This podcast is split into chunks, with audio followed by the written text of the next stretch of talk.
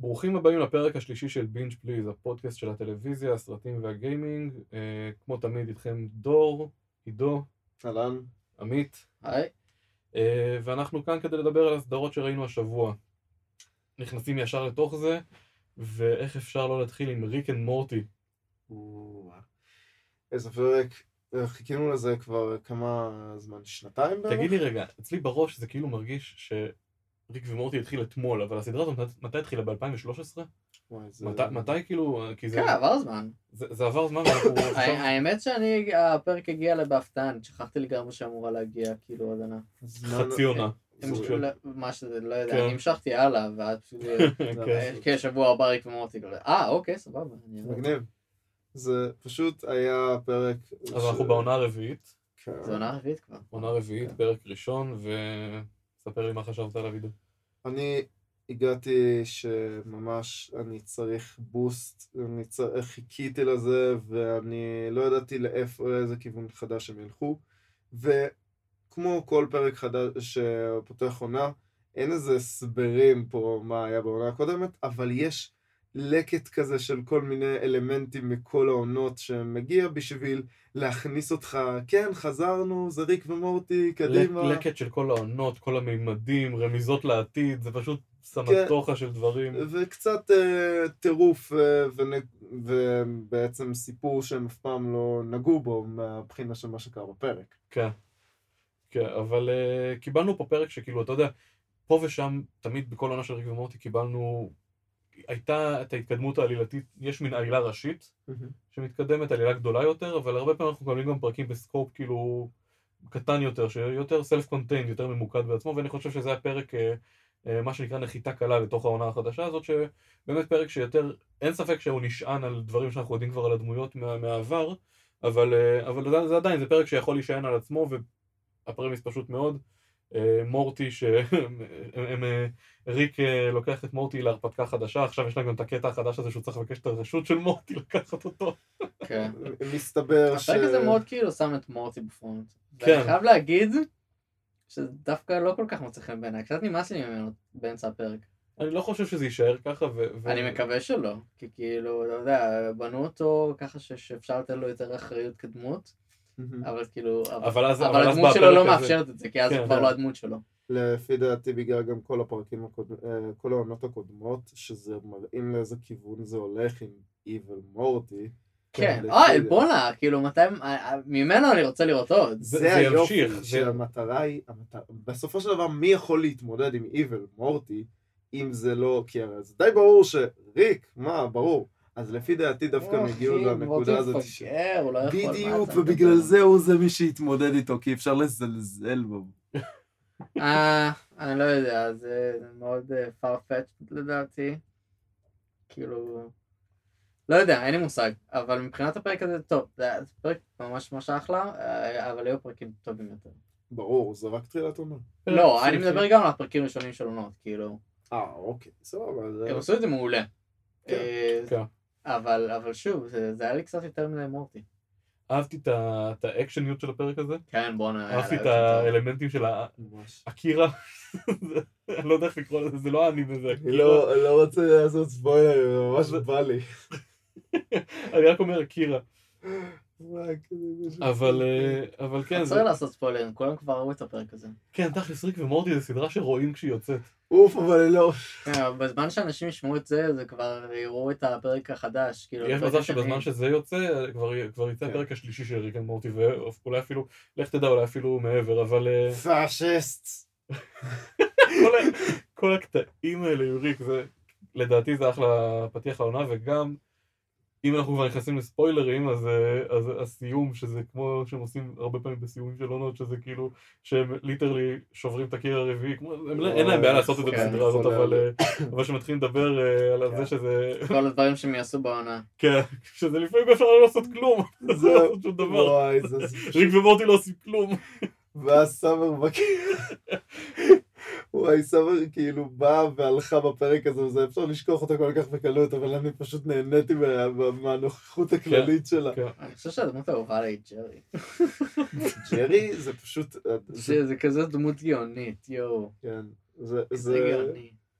זה, אה, רק שתדע שזה כאילו, זה ממש, אני עדיין לא מבין, יכול להיות שיש מקומות בעולם, אני עדיין לא מבין איך ג'רי לא הפך לאיזה מעין מילת גנאי כזאת שאנשים קוראים אחד לשני כזה. אה, זה Don't be a Jerry. כן. זהו. אבל בכללי, ממש כאילו, אין פתיח מעולה לא. לעונה, זה כיף שריק ומורטי חזרו, זה אחת הסדרות היותר מדוברות בשנים האחרונות, אני ו- מקווה שיהיה שלא יהיה הפרש בין העונות עכשיו. אני מחזיק אצבעות, כן, כי הם סגרו הרי עסקה ל-70 פרקים, כן, זהו. אז אה, כאילו, אני אני. סומך על החבר'ה שם שאו שהם פשוט ישמידו את זה במכוון כדי לצאת מהחוזה, כן, או פשוט כאילו יעשו סדרה מעולה. שזה באמת אה, בידיים של דן הרמון וג'סטין כן, רוילנד. שמע, לא נראה לי שהם כאילו... נראה לי שהם יודעים להסתדר. זה נכון. גם אה, מישהו שם בצוות של הכותבים או של ההפקה נפטר, אה, הם עשו... אה, נכון. כן, הם עשו לו הקדשה. כן. זה היה חמוד. לא ידעתי אה, מי זה בכלל. אני זוכר שכשהסיפור ברוק אאוט, אני לא זוכר, אני לא זוכר מי הוא בדיוק, הוא שם פחות מוכר מבחינתי לעומת דן הרמון וג'סטין רוילנד, אבל, אבל כן, הם, הם, חזרו ל, הם, הם חזרו לכתיבה שלהם, הם כותבים מעולה את הסדרה, ואני מקווה שזה ימשיך בקו הזה ואפילו ישתפר. כן. ואנחנו נמשיך לדבר על זה ככל שיצאו הפרקים. עכשיו, אה, עוד סדרה שחזרה, והיא מופיעה הפעם בנטפליקס, זה The End of the Fucking World. כן. שזו סדרה שהאמת שלא בא לי להיות הראשון שידבר עליה. זה עונה שנייה אה, של הסדרה, העונה הראשונה יצאה לפני שנתיים או אפילו שלוש, אני לא בטוח. אה, זה סדרה, מצד אחד זו סדרה מאוד קלה לעיכול כי היא מהירה נורא. זה, נראה לי שגם העונה הראשונה זה שמונה פרקים של 20 דקות כל פרק. זה עובר כמו כלום, אבל הסיפור עצמו יש בו מש, הרבה משקל. זה עוקב, אה, אני אתחיל מלתת קצת תקציר על העונה הראשונה. אה, זה עוקב אחרי שני teenagers, בחור ובחורה. ש... בלי ספוילרים, אבל כאילו... כן, כן, אני, אני רק נותן את ה premise הכללי, זה בחור ובחורה. בריטים. אה, כן, סדרה בריטית. שם כזה בטח שזה בריטי. זה בחור ובחורה שכל אחד מהם סוחב על, על עצמו את, ה, מטענים. את המטענים ואת העול שלו, שבגדול יוצאים ביחד, בורחים מהבית אפשר להגיד, ויוצאים למסע של הבנה וגילוי עצמי ביחד, אה, שאתה, כל אחד ככה לומד על עצמו על הדרך, מנסה להבין את עצמו ומנסים גם אה, להבין אחד את השנייה. והעונה הראשונה נגמרת אה, בצורה מאוד קונקרטית, אני מנסה לחשוב איך לה- לה- להגיד את זה בלי לספיילר. אה, זה נגמר בצורה כזאת שבעונה השנייה אתה לא בטוח שאתה חוזר בכלל לשתי הדמויות. כאילו גם מאיך שהטריילרים לעונה השנייה ציירו את זה, זה, לי זה גרם לגמרי להאמין שהעונה השנייה מתמקדת רק באחד מהם. ו, ואז פתאום, אה, ו, ואז אה, יש לך פרק ראשון שמציג דמויות חדשות לגמרי שנכנסות לסיפור, ואז שזה מאוד מוזר. כן, ודברים מתפתחים. Uh, שוב פעם, אנחנו לא רוצים להיכנס פה יותר מדי לספוילרים, כי יכול להיות שבאמת הרבה אנשים לא ראו גם את העונה הראשונה. אני אמליץ על הסדרה הזאת, כי אני חושב שבסך הכל, למרות העובדה שזו סדרה שמתעמתת עם נושאים שיכולים להיות כבדים, היא מעבירה את זה בצורה קלילה ו... ו... מצחיקה כזאת. מצ- זה, זה, זה, זה, זה dramedy, אתה יודע, זה... זה... כן, זה רומ... הם קוראים לזה romantic, אה, romantic weird comedy. זה, זה באמת, שזה לגמרי עובד. אני אישית, להגיד את האמת, לא התחברתי כמו שהרבה אנשים אוהבים את זה. אני לא מצליח להיתפס על זה, ודווקא מלא אנשים אמרו לי שזה בדיוק בשבילי, כי זה, זה נורא סורקסטי וזה, אבל זה עצם זה שאני אוהב סורקזם, לא אומר שהצלחתי להתחבר לסדרה הזאת באותה רמה שבאמת, וזה, כי אני מרגיש כאילו שעבר לי המסר שהם ניסו להעביר, זה באמת עבד, אבל זה לא השפיע עליי באותה תצורה שאנשים כאילו חוו את זה, וקצת חבל לי, אבל מצד שני לא באמת חבל לי. ראיתי את זה כי זה היה ממש קל לראייה ולעיכול, כי זה 20 דקות לפרק. חוץ תשמע, מזה, בוא נגיד ככה, לא, לא הייתה לי... לא אנחנו, מתחיל, החורף מתחיל עכשיו, הולכים להיות סופי שבוע שאתם סגורים בבית כי יש גשם, זה, זה בדיוק סדרה ל- זה. וואי, זה שלוש להעביר שעות בערב בלחץ. אחד, כאילו, זה כן, בלחץ שלוש שעות, אפשר להעביר את זה. זה ממש. בינג' וורסי. כן, זה מבחינת עצם הבינג', אבל אם לא, אז עדיף כבר, לדעתי לפחות עדיף כבר לראות מנדלוריאן או משהו אחר. תשמע, אנחנו הולכים פה הרבה מסביב, כי קשה לגעת בפואנטה של הסדרה בלי לספיילר אותה, אנחנו מאוד נזהרים פה לא. לספיילר. אני אסכם בזה שמדובר בסדרה שכתובה מצוין, אני חושב שהעלילה של העונה הראשונה מעניינת, ולדעתי העונה, העונה השנייה אפילו יותר. אה, בשורה התחתונה מבחינתי זו המלצה למי שנהנה מסדרות אה, מהירות שנותנות גם את הפן הקומי, גם את הפן הדרמטי, עם סיפור אה, שלא מפחד יש, יש, יש הרבה לב בסיפור הזה. זה... הרבה ציניות והרבה לב איכשהו, זה ניגודים אבל, אבל זה עובד. היה סדרה לפני כן. כמה שנים, אה, יומנה של שמנה, אני לא יודע אם ראיתם את זה. יומנה של שמנה? אני כן, חושב שזה מאותם יוצרים האמת. זה אני- מרגיש לי כאילו זה אותו הומור. גם נטפליקס? כאילו- זה- לא, לא, לא, לא לא. נטפליקס, זה היה... זה- אני יודע על מה הוא מדבר, אני אני לא זוכר איזה ראיתי, רשת זה, יש מצב שזה או צ'אנל 4 או שזה BBC. זה רוב הסיכויים אותם אנשים שכתבו את הסדרה בוודאות, כאילו, כי ראיתי אלמנטים חוזרים, כי לא, ראיתי, אמא שלי ראתה, סדרה מעולה. אני ראיתי, אמא שלי ראתה את זה ואני ראיתי אולי איזה פרק אחד, שניים גג, בחטף, אבל ראיתי מאוד אלמנטים דומים לזה, לא כמו זה, כי זה מוקצן ברמת ה... כאילו התנהלות אנשים, כאילו באיזשהו שלב אני מסתכל ו... איך, איך המציאות הזאת קיימת, איך אנשים מתנהגים ככה איפשהו בעולם, כאילו מאוד מוזר לי. אז יכול להיות שאולי גם בגלל כן, זה גם לא התחברתי בריטי. לזה. יכול להיות. כן. יכול להיות, כי זה באמת מאוד אה, יש כזה דבר, ספציפי. יש כזה דבר too much בריטי? ברור. לא, ברור. אני מת על קומדיה בריטית. אני, זהו, אני, אני לא, אבל יש- פעם זה לא קומדיה זה. בריטית. קומדיה בריטית זה אם נדבר נגיד על IT קראוד. אז זה זה אה, קומדיה. רגע, זה לא אוסטרלי בכלל? IT קראוד לא זה בריטי. וואלה. כן. יש כל מיני סוגים של קומדיה בריטית, אבל כאילו כן. נגיד את זה ככה, בעיניי קומדיה בריטית יותר טובה. כאילו אני יותר אוהב קומדיה בריטית מאשר קומדיה אמריקאית. זה לא נכנס לדעתי לקטגוריה של קומדיה כן? כל כך, זה גלומי כזה, ו... זה זה גלומי, זה רוב הקומדיה הבריטית. כן, ואם זה, זה אם זו בדיחה, אם זו בדיחה זה בעיקר כזה, אה, שייט. או משהו בסגנון, או פחות פיקי בליינדרס בסטייל הזה של השיט, אבל אה, זה, זה אחלה, זה אחלה זה, זה, אני לא יודע לעשות אל תלך לאיבוד עם זה. אני לא אנסה ללכת לאיבוד את זה, אה, בסופו של אה, דבר לא אה, אהבתי אני- את זה. בוא נסכם את זה ככה. אה, אתם מחפשים לעשות בינג' אה, מהיר, אתם רוצים אה, סדרה אה, שמחממת את הלב ועוקצת בו זמנית. סדרה שמתאימה. לזוגות. קיצר. כן, יש בזה, לא לא בהכרח, אבל זה כן, זה... זה- ניסיתי לראות את זה עם גיא, עזבה אותי בפרק שלוש. אה, באמת, היא נטשה אותך? היא אמרה לי, תראה את זה לבד, ואז ראיתי את זה בבית לבד, ואמרתי לה, וואלה, בדיוק בפרק שהלכת זה כאילו נהיה יותר טוב, כאילו הייתה את העלייה, ושמרו על זה אותה נוסחה בעונה שנייה, אבל זה, היא אמרה, אני עדיין לא חוזרת לזה. זה בסדר, אני מבין אותה. נסכם שזה לחלקכם יהיה binge worthy, שווה... אפילו, אתה יודע מה, אפילו על סמך הטריילר יש מצב שחלק ילכו להחליט, אז שווה לראות את הטריילר של The End of the fucking world, מומלץ. ו- ולהכיל לפי זה. עכשיו, אני רוצה אה, לדבר כמה דקות על סדרה שבדיוק סיימה את העונה התשיעית שלה, ואתם שניכם, אתה לא ראית גם אף פעם American Horror Story, עמית? לא.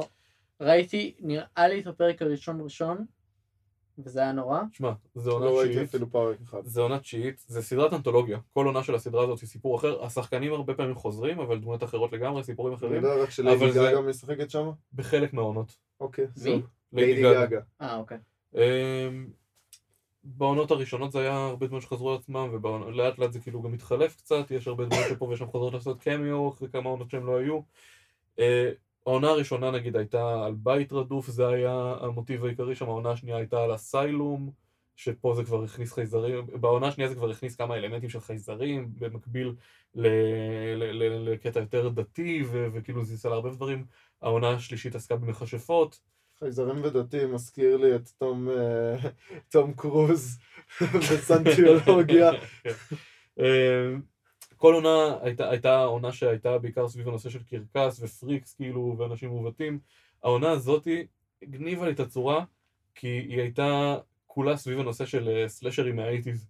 זה, השם של העונה היה American Horror Story 1880, 1800, 1984 Mm. אה, ורוב העונה באמת התמקדה בשנה הזאת וזה כאילו סיפר על אה, איזשהו camp, מחנה קיץ שבאים אליו טינג'רים שהולכים להיות מדריכים, מדריכים ו...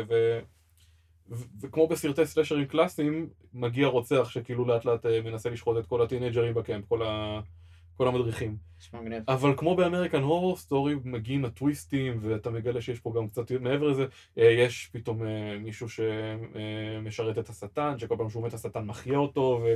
ופתאום יש, יש את הרוצח הסדרתי שגם נמצא במחנה ואתה מוצא שזה מין קרב גדולים כזה של כמה רוצחים אחד נגד השני במקביל כשכל הטינג'רים תקועים באמצע. ולאט לאט, כמו בכל עונה של American Horror Story, העלילה מתפתחת ויש טוויסטים. אה, ובפרק התשיעי שסיכם את העונה, לשם שינוי היה... אה, היה סוף לא שגרתי, כמו שבדרך כלל קורה, אני לא רוצה לספיילר, היה סוף לא שגרתי לסדרה הזאת, אני רק אגיד שבתור אה, חובב 80's ובתור מישהו שלא ראיתי את כל העונות של הסדרה.